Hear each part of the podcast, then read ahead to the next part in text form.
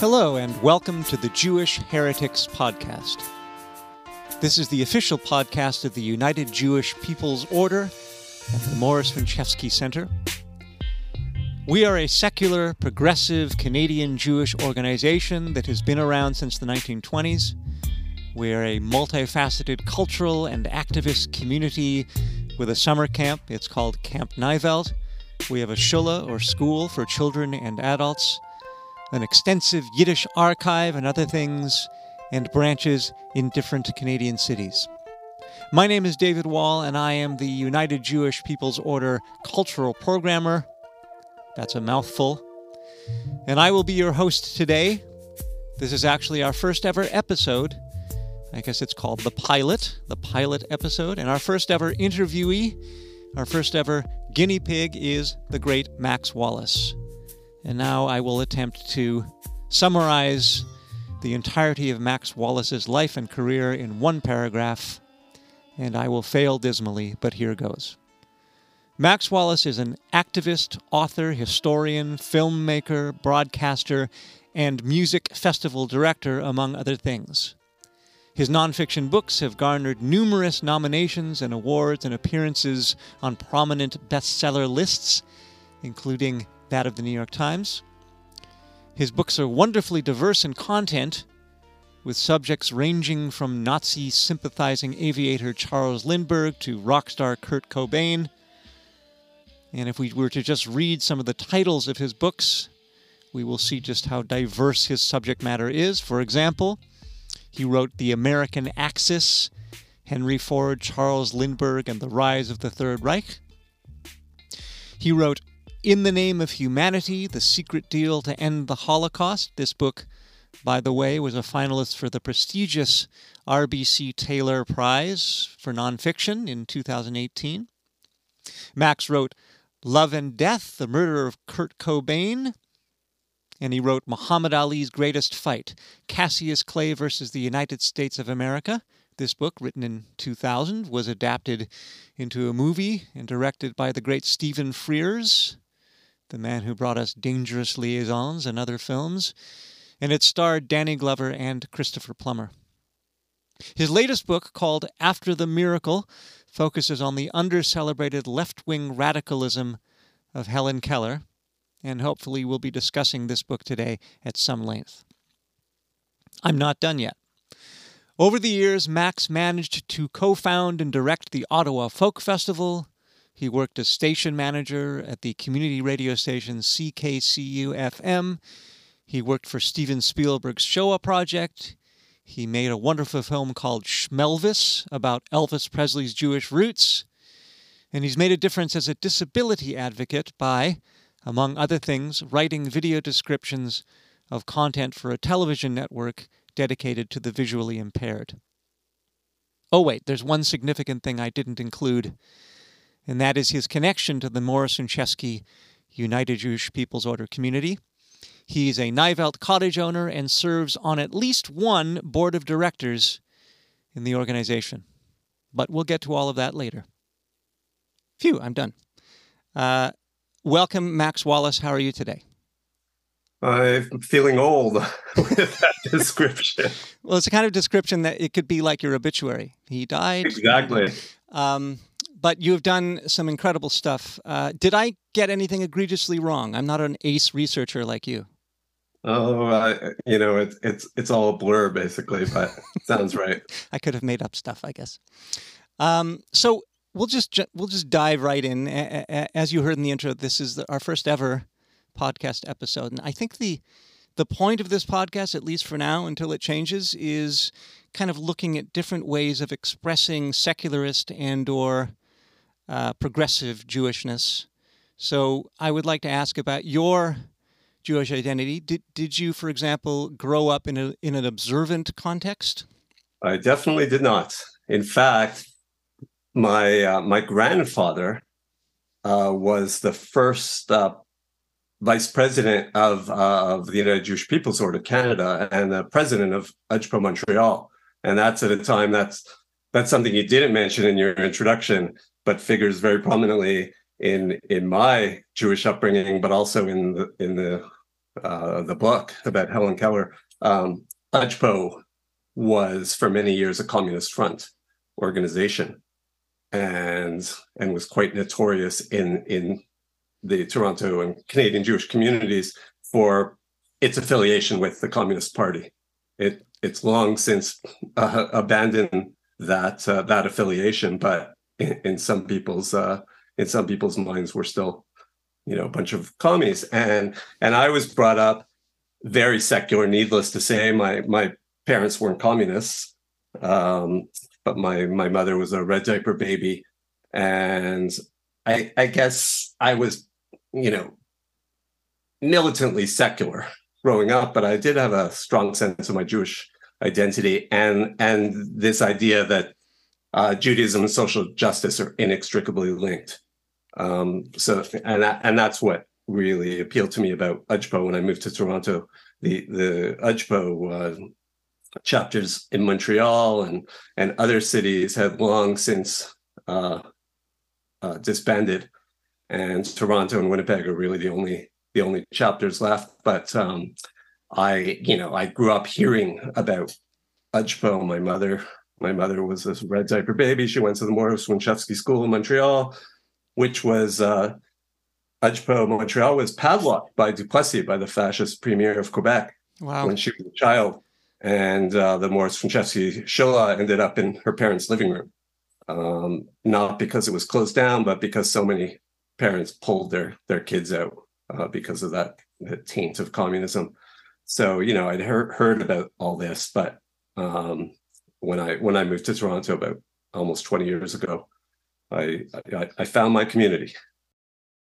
I recently attended the Limmud Festival, which is this kind of international Jewish education convention, kind of, and there there was right. one in Toronto, and I actually attended uh, representing UJPO, representing the United Jewish People's Order, and I had a discussion with one of the uh, organizers of the event, and he had a kippah on. He was clearly an observant Jewish man. And he just basically came out and asked me. I, I mean, he was being facetious a little bit, I, but I could tell there was a kernel of truth in it. He said, "What's the point of being calling yourself Jewish if you're not if you're not religious? What's the point of it? What, why not just be uh, left wing? Why does it? What, what's the Jewish part? In other words, he was asking, what is the what is the essence of secular Judaism, secular Jewishness? Why bother? How would it? I sort of had my answer, but how would you answer that question? Well, ironically, for my last book, which you mentioned, "In the Name of Humanity," it uh, it was uh, focused on uh, an ultra orthodox woman named Recha Sternbuch, who was a hero of the Holocaust. And so, when I started doing my research, I ended up in a, a lot in Brooklyn with this huge uh, Haredi ultra orthodox community, and I I I grew up you know, I'd say a lot of a lot of secular Jews in my family were borderline anti-Semitic. They would talk about these, you know, black-hatted Orthodox Jews with almost repugnance. You know, they they would, you know, they were embarrassed. And and I, I sort of understand. My mother grew up in Montreal, which is, is still quite anti-Semitic, but when she when she was young, it was much worse. Um, Quebec being sort of the epicenter of anti-Semitism in North America. Um, now it's more Islamophobic than which is a relief to the Jewish community, but uh, there's still a lot of intolerance there. And um, and then I, you know, I, I, didn't know what to expect. I grew up with these myths about the Haredi and the Hasidic Jews, and then I, I, you know, immersed myself for a couple of years in in that community. Um, and I also wondered, would they accept me? Do they even consider me Jewish? And you know, they'd always say the same thing. They'd almost they, would use the same phrase over and over. Ah, Yid's a Yid. What do we care? And so I have encountered that this idea, especially from modern Orthodox, these these people in Toronto who wear wear the kippah, um, and and you know have a great deal of contempt for uh, secular Jews and I think there's a it, it's sort of more of a recent phenomenon too in the uh, modern Orthodox community uh, that secular Jews are associated with left wing Jews. Left wing Jews are a bunch of Israel haters and anti Zionists. And so to them, what they're really saying is that you know you're not you're not Jewish because you don't embrace uh, Zionism the way we do. Yeah, that's very interesting. Um, it, it, and it's also uh, maybe we'll touch on this a little later because Helen Keller has really had a relationship with Israel, um, but all roads seem to, li- to lead there. All, all, all our conversations as Jewish people seem, seem to lead somehow to Israel and Zionism and that whole black that that whole kind of kind of wormhole, as it were. Right, um, and and as I discovered, and as we could talk about with Helen Keller, the same was true you know 70 80 years ago but a very different uh, um, yeah. attitude towards israel on the left especially that's right so i want to um, let, let's just dive into talking about your uh, your books um, and i'm going to do that annoying thing where i'm going to like try to encapsulate your entire output with a with an annoying or a sort of a trite metaphor but i think I look at your books and, and there's like two rivers. It's like it's split in two. Your oeuvre is split in two kind of. So there's the historian Holocaust research aspect of your stuff. And then there's a sort of pop culture aspect. And there's some places where they meet. For example, the book about Charles Lindbergh, he was a pop culture phenomenon, but he was also, you know, uh, a horrible anti-Semite and and and uh, American fascist. Um, and so the question I have is about passion. Um, there's a cliche, which is okay. Maybe Max is writing the stuff about Kurt Cobain in, in order to make a lot of money so he can have time to do the stuff he really wants to do, which is all his research into Jewish history and anti Semitic history and the Holocaust and all the serious stuff. Are you equally passionate about these different strains? How did you end up with this kind of dichotomy? Well, the Kurt Cobain stuff, I, I used to be a music journalist and I, I was um, station manager of uh, Canada's largest alternative radio station. So that that wasn't so weird back then that I was, you know, doing books about these conspiracy theories around the death of Kurt Cobain. Um, uh, but now, you know, that I have an entire oeuvre, as you as you call it, I've realized that there's a there's a common theme to a lot of my books, a lot of my uh, subjects. The the the idea of these icons. So I've I've written a lot about a lot about icons, uh, Kurt Cobain, Muhammad Ali, Charles Lindbergh, Henry Ford, now Helen Keller, and and I've always been fa- I never write about you know what they're famous for. It's really what they did with their fame, either for mm. either for the negative with Charles Lindbergh and Henry Ford, both uh, Nazi sympathizers, or somebody like Muhammad Ali. I, I, I had no interest in his boxing uh, career, but my book was about his stand against the Vietnam War and how influential he was um, at the time and how much he risked. And he used his fame, he used his iconic status to to make a political stand. And and so you know, and this continues with with Helen Keller. We could talk about it, but that that's another. Um, I'm not, I'm not really writing in my book about her her what she's famous for being a you know a famous deaf blind person. Mm-hmm. It's really what she did with that fame that that struck me and and that uh, that I really focus on in this book. So the latest book called After the Miracle um, is about the lesser known later life of Helen Keller. So you talk about your fascination with icons. Why Helen Keller? What led you to her? Uh, and I, I understand it, it coincides with your work advocating for the disabled. Here's an interesting question does it connect at all to your Jewishness? Absolutely. That ironically, and and this is almost a, a coincidence or an accident. I I first come across Helen Keller when I'm researching Henry Ford, Henry Ford's uh, Nazi sympathies, and in the 20s, Henry Ford buys a weekly newspaper, the Dearborn Independent, and launches the most sustained hate campaign in American history uh, sort of a precursor to a lot of what's going on today. He spends seven years in this newspaper blaming Jews for all the evils of American society. And, you know, I, am in the archives in uh, Dearborn, Michigan, uh, going back and in real time researching, you know, how people reacted at the time to, to this, uh, this anti Semitic hate crusade. And I come across Helen Keller. Helen Keller is one of the first prominent Americans to speak out very loudly um, against this this uh, anti-Semitic crusade. She wasn't Jewish.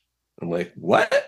All I knew about Helen Keller was what everybody else knows about Helen Keller. You know, I read the story of my life in grade school, and you know, most most of what I knew focused on Helen as a six-year-old girl at the water pump and her miraculous teacher.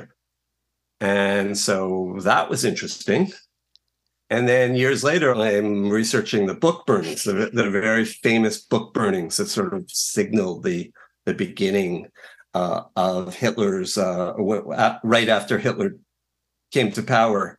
Uh, German students burn books, un-German books, mostly, you know, Jews and intellectuals and uh, un-German decadent figures that were uh, enemies, enemies of the new Reich, of the new order. And I come across Helen Keller's book being one of the first burned, and she's one of the few Americans that are chosen uh, by the Nazis for eradication, and, and that was interesting. Um, and that that's I think when I I did a little deeper dive into Helen Keller. You know what? How is how is this beloved icon um, uh, arousing the ire of the world's most ruthless dictator? And I mm-hmm. realized it's her socialism, right? Did I know she was a socialist? No. Uh, and and so that fascinated me. That's that that really started me on on the path. But but again, these are two you know areas where I'm I'm focusing on Jewish themed uh, topics, and I come across Helen Keller, this you know Christian Gentile uh, figure that's not associated with that stuff in any way. Wow, and, and, so here I am. Yeah. Uh, one interesting aspect of the Keller story uh, that you really do go into in the book in a, in a, great way is the, the way in which her persona has been edited to, hi- to hide her radicalism. Uh, it reminded me of the, of the way that Martin Luther King's persona has been co opted across the board by left and right to become this kind of benign figure of, quote, peace, unquote, but as opposed to his actual kind of anti poverty, anti capitalist work, especially later in his life. Can you talk to this erasure in relation to Helen Keller. Um, and it seems it's complicated because you talk in the book about how she went, she did some self censoring at certain points in order to not sabotage her work for the blind. She was, a, yeah, she was an accomplice in this in this erasure, right? But she was surrounded by these figures, um, her literary consultants, and her employer, the American Foundation for the Blind, who every time she tried to take a stand, a political stand, a controversial or a radical stand, they would exert immense pressure, almost emotional blackmail on her to downplay this because she has a responsibility to the blind, the blind community and the deaf community. And this type of uh, her radical uh, beliefs are going to jeopardize that. And you know, she she succumbed to that on on many an occasion. But then you know, it would be like whack-a-mole. Um, she she come right back, especially even during the Cold War in the 50s. She's denouncing Joe, Joe McCarthy. And throughout her life, there's there's this idea, and that she joins the Socialist Party in around uh, 1909, 1910 and she's a very active, very radical socialist for about uh, 12 years. And then she gets a job with the American Foundation for the Blind. And that's the end of her. She's no longer talking about uh, revolution. She's not no longer talking about the perils of capitalism. And so there's this this idea. There have been documentaries and other biographies that talk about her early socialism, but there's this uh, this idea that she um, once she went to work for the AFB, she became apolitical. Her politics had mellowed. She no longer uh, was you know a radical socialist uh, and had these left wing beliefs. That's simply not true. That's the part that's mostly been erased. I mean, most people don't even know she was a socialist, but those that do, um, there there's this this myth, um, and and and the myth's been perpetuated by people who should know better. You know, documentary filmmakers and biographers who probably believe that if they you know, it's okay. It's sort of quaint that she was once a socialist, but later on, she embraces the Soviet Union after the Russian Revolution.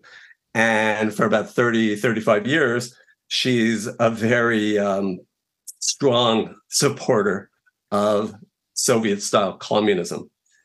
And, and that's the part that's really been erased. That, that's what most troubled me. Um, not the idea that uh, she, you know her early socialism has been erased, but these these people that have talked about her most famous biographer, Joseph Lash, wrote a biography, the first definitive biography in 1980. And he talks about how she was duped by the communists because you can't ignore some of, you know, she, she her her book is burned by the Nazis in in uh, 19 in May 1933. Just after the Nazis take power, most people have no idea what's happening in Germany and haven't even heard of Hitler. But she spends the rest of the decade as a fierce anti-fascist and anti-Nazi uh, activist. She right right after her book is burned, she writes a letter to Hitler, uh, warning him that you you know you can you can burn my book, but you can't erase my beliefs.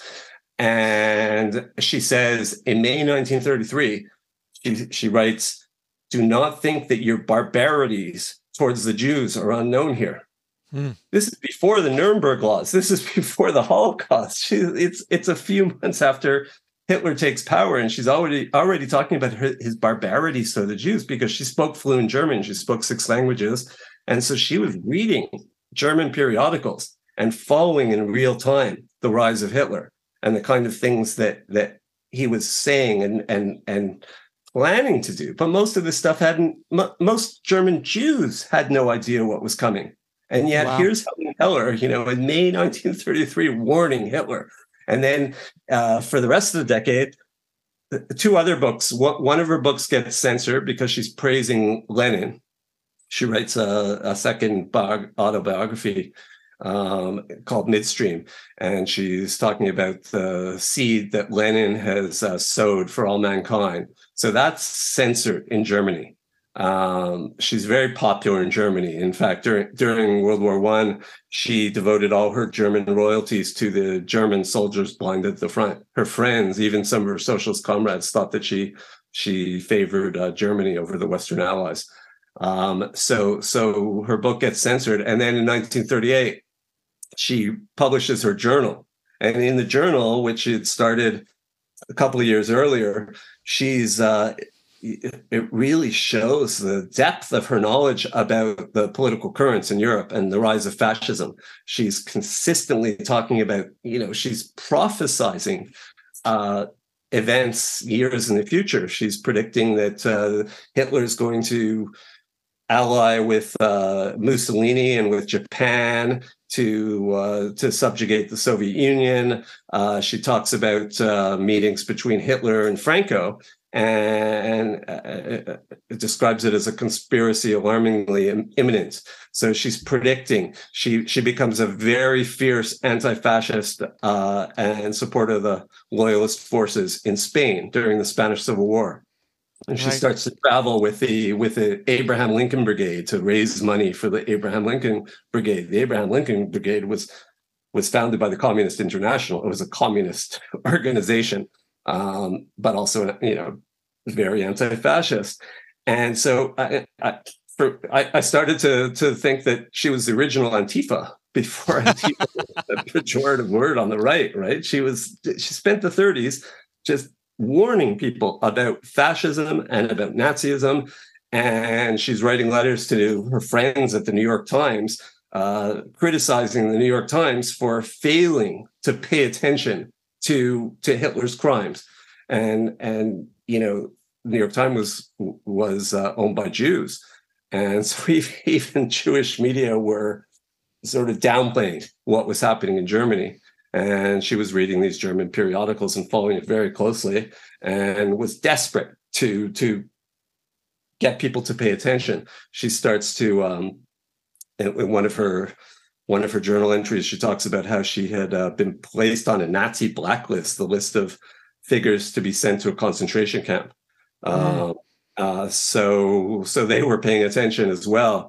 Uh, it's, it's this famous figure. You know, she wasn't a she she wasn't known to be a communist. She was this still this beloved figure that had potentially a lot of influence uh, among mainstream uh, America and the rest of the world.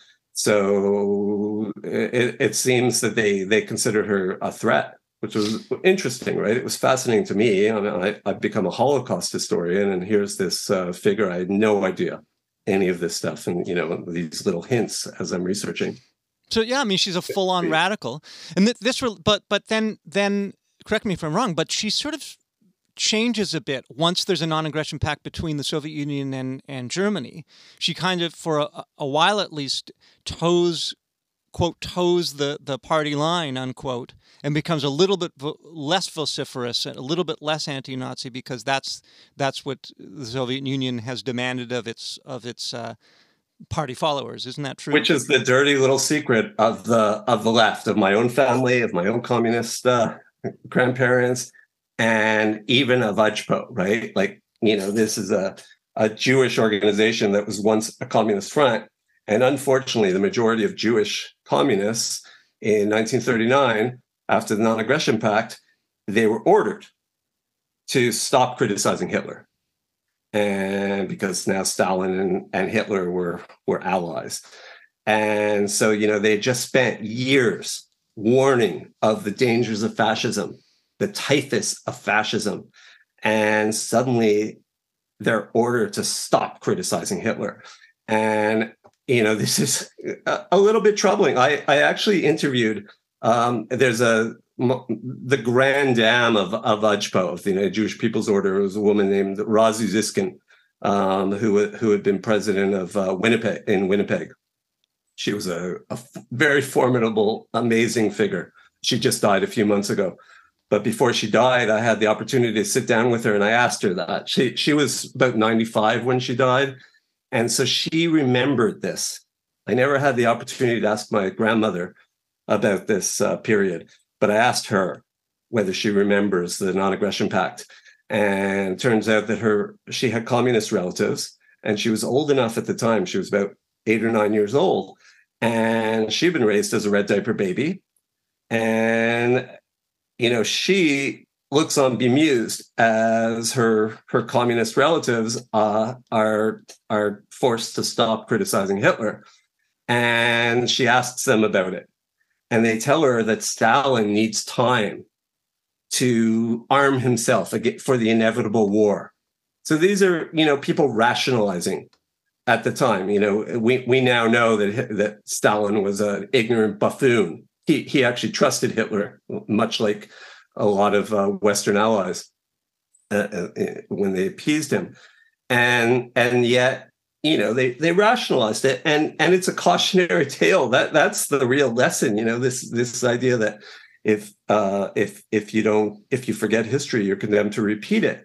Um, we're seeing this now with Putin and the and Ukraine.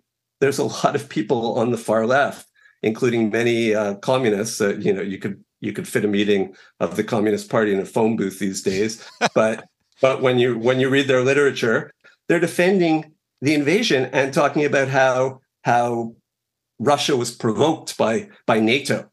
Yeah. Right, you know, we none of us like NATO, of course, right? And we we we certainly know NATO's history and what NATO's capable of. But this is preposterous, this idea, right? But like, so and then you know uh, the the invasion of Ukraine came as I was researching this book, so I'm seeing all these parallels.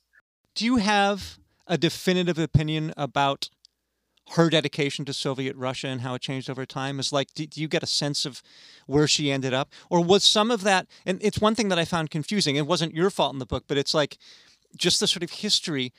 Was her change of heart, seeming change of heart about Stalin, was that related to her?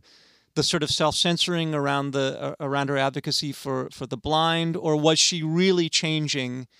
Because at one point she sort of says, "I'm not a communist."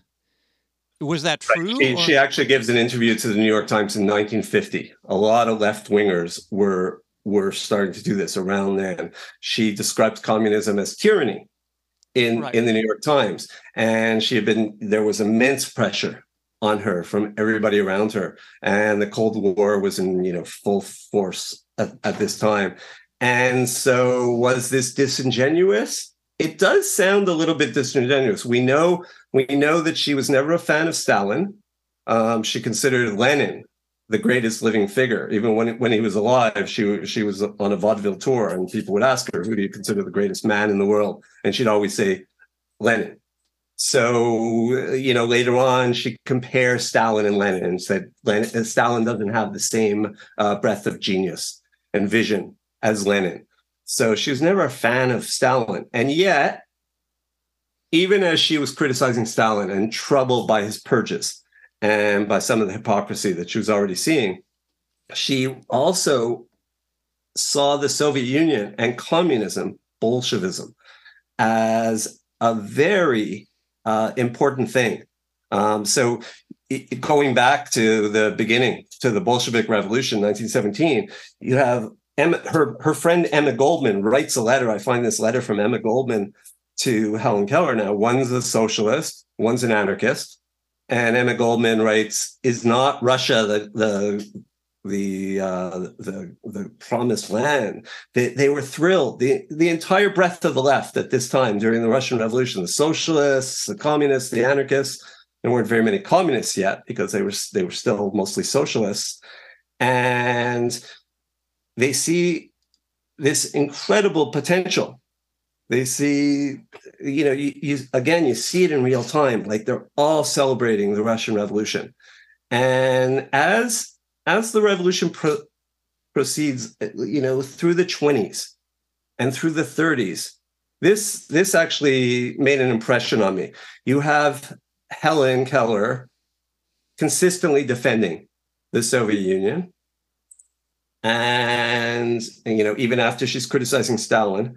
And you start doing the math, and she's talking about, you know, in letters to friends, uh, look at how much the Soviet Union has accomplished in a short 15 years. And she starts itemizing the incredible uh, progress they've made. And it really is astonishing. I, I never really thought of it that way, right? Like that, you know, this this revolution 15 years earlier, 25 years earlier, in that period of time, they had accomplished so much and you know jews certainly were celebrating because there, there was be- before stalin showed himself to be a rabid anti-semite uh, there was a lot of progress you know the, the jews that had been targeted by pogroms and by vicious anti-semitism for, for their entire lives suddenly were welcomed into into Soviet society. There were Jewish uh, cabinet ministers in Stalin's cabinet, and uh, and so this was a miracle to people.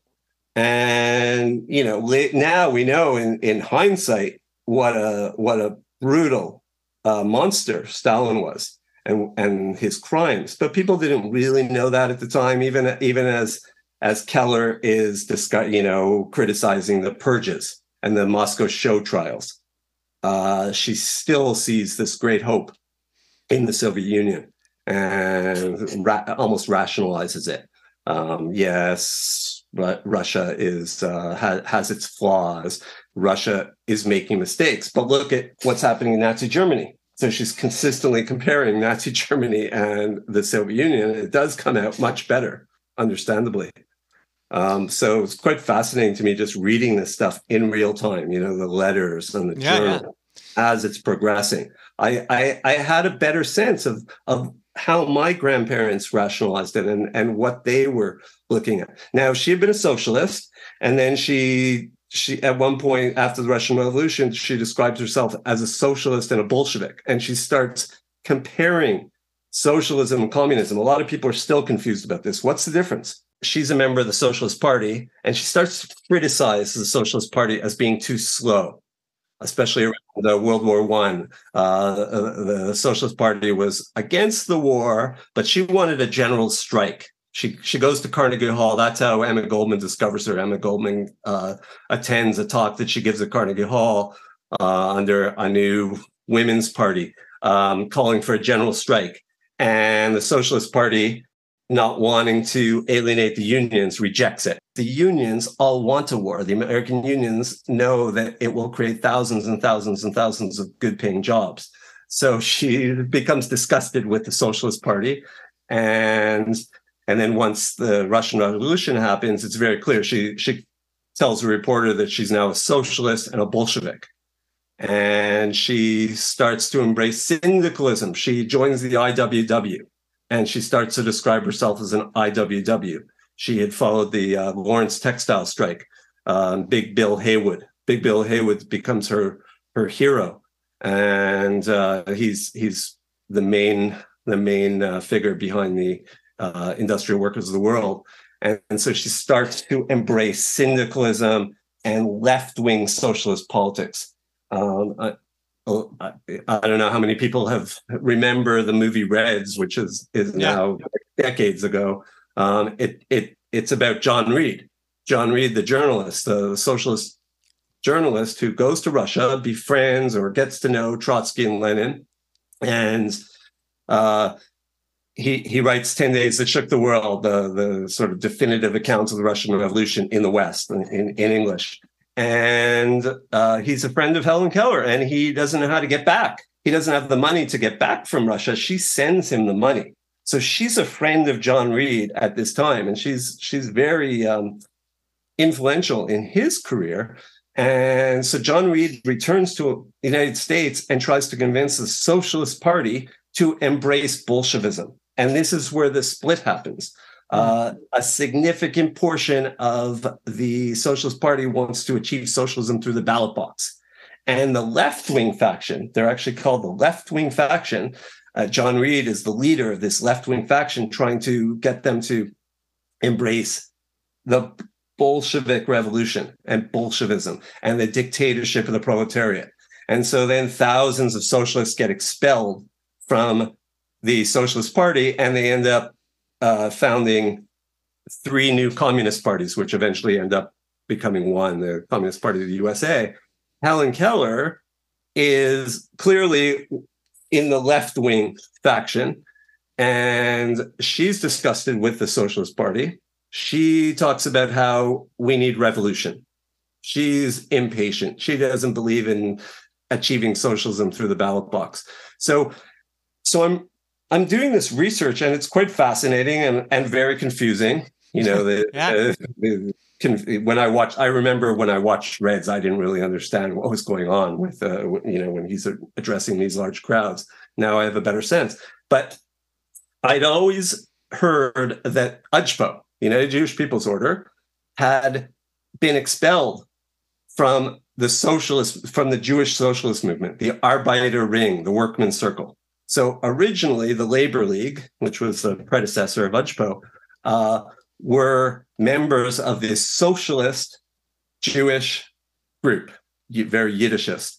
And they end up advocating a, a, a segment of, of these uh, labor league members, especially women that work in the shmatta factories, uh, they start to look at the Russian Revolution and what's happening in uh, the Soviet Union, and they're trying to convince the Arbeiter Ring, these socialists, to embrace communism, to embrace Bolshevism, and they get expelled. So I, would always heard that the that UJPO was the left wing of the Arbeiter Ring, and I always thought left wing aren't aren't all aren't socialists left wing as well but they, they, were actually pejoratively called the left wing, and they were expelled. And that's how UJPO came to be. That's how it became a communist front. And so when you look at Helen Keller's attitudes around this time, it's fascinating the differences between socialism and communism. Yeah. Some subtle, but the the one thing that really struck me and that's a, very prominently featured in the book was her commitment uh, to eradicating anti-black racism. Yes. She spent her life. She, you know, she she grew up in Alabama. Her father was the first Klansman in Alabama. So she's raised by a Klansman, former Klansman, and she starts to become aware of these um, the inequality uh, very early on. And she she sends a, a very poignant letter and a donation to the NAACP, the very fledgling NAACP, very, very early in in the organization's history. She sends a letter talking about her shame of being from the South because of the oppression and the tears of of African Americans. Um, and this sent shockwaves through both the South and, and her own conservative family. They're they're how, how could she betray her her heritage that way? And so for the rest of her life, she starts to um, embrace. Uh, she she really takes on the anti-racist uh, movement. And I, at one point, I realized that she actually was a lot more passionate about anti-black racism and anti-Semitism than she was about civil rights for people with disabilities. Yeah, that comes um, out in the book for sure. It's an interesting. Yeah. And, and, so it turns out that the socialists were refusing to acknowledge that black people were any uh, had it worse than white working class. So w- working class blacks and working class whites were in it together. Uh, the, the the the the evil was the oppression of the working man, the working class, not about blacks. Now, they were anti racism. They talked about how terrible racism was, but they refused to acknowledge that anti black racism was a, a, a, bigger scourge. Meanwhile, the Communist Party, and this is where it becomes interesting, and I get a better insight into, into Ujpo's history, into my own grandparents' uh, uh, embrace of, of communism back then. Communist Party was leading the was was among the vanguard uh, opposing both anti-black racism in the United States, lynching, anti-lynching laws, and it was a very important focus of their ideology, especially before before the Second World War. And and so later on, you know, there's uh, Ujpo has this long history uh, with Paul Robeson. Paul Robeson was a communist, very famous actor and singer, but he was also a very prominent communist who never who never abandoned communism until his dying day. Um, and he was one of the leaders of the anti-lynching movement. So I, I don't know a lot about Ujpo's history during the 30s when it was a communist front. The Labor League was a communist front, but I could see the appeal. I, I you see it in Helen Keller. She's a socialist, and she realizes that we have to end anti-black racism. So she starts to embrace the the communist line about racism rather than the socialist line. And I can imagine that that's w- what drew Paul Robeson to Ujpo and why, you know, he came very often to Ujpo. He sang with the choir, the Toronto Jewish Folk Choir, which was prominently associated with our organization. And um, he, you know, he, they must have been very active. We we know that Ujpo was very active in in uh, the, supporting the loyalist forces during the Spanish Civil War. So they were certainly active against fascism, which makes sense uh, for a Jewish organization. But they were also clearly active in the anti-racist movement, and so you see these parallels. It's interesting. Know. It's almost like it's almost like. Uh, the, the, the communist faction, or what you the what is referred to as the left faction of the left, was in a way uh, predicting what we now call intersectionality the idea that people have different experiences based on different kinds of oppression uh, which which uh, is fascinating to me um, and we I do have a question related to that later we are running out of time but let me let me ask you just um, uh, part of your book that's really fascinating is your exploration of Helen Keller's flaws so yes, she did have flaws, and I, I do talk about it. So like many socialists, she very briefly embraced um, eugenics. Yeah, even calling for there's a part that's shocking to me where she's she sort of embraces this idea that they can you talk about this thing that happened like no we should let this baby die. Right. So a doctor, it's the Bollinger baby in Chicago, and a doctor who was a very staunch eugenicist used let lets this baby die, a baby that was born with severe birth defects. And and Helen Keller, you would expect her as a disability icon to condemn this, but instead she embraces it. And you know, it turns out that back then the a lot of socialists embraced um, including Keller's friend Margaret Sanger, her very close friend and ally Margaret Sanger was a socialist, and she was a staunch eugenicist. Mm. And they would talk about how eugenics is necessary to eradicate overpopulation and poverty. So Helen uh, Helen Keller's two two greatest. Um, uh, she had this great hatred for poverty. She called poverty an abomination, and for racism and discrimination. so so eugenics to her would eradicate this misery that she saw she she traveled she toured the slums she she knew the the toll of poverty especially poverty among uh, racial blind and deaf racial minorities she she made a special point to talk about that rather than you know her employer wanted to get give tax breaks to blind people so that they could get a tax break for buying a braille typewriter. She had no interest in that. She couldn't have cared less. She should write letters saying, "No, that that that will only benefit a small portion of this disabled community, people like you and me who can afford it, but the the overwhelming majority of blind and deaf people are poor and and don't pay taxes." So so she she quickly rejects that. It, it's it definitely a flaw, but it's very short-lived. Either because she she realized the hypocrisy, um, but she never embraced eugenics again. And then later on in the 30s, as I talked about, she very loudly condemns um, the Nazis mm-hmm. for. You know that we we know that the Nazis were inspired by the American and British eugenic movements. Um, so she's, you know, pl- this time she places herself on the right side of history as a disability icon, and she condemns Hitler Hitler's uh, euthanasia program. So, uh, so, towards the end of the book, you discuss trends and attitudes among advocates for the disabled, especially in regards to identity politics, ideas of privilege, and a desire to uh, to even abandon Helen Keller as being too white, too privileged, too antiquated.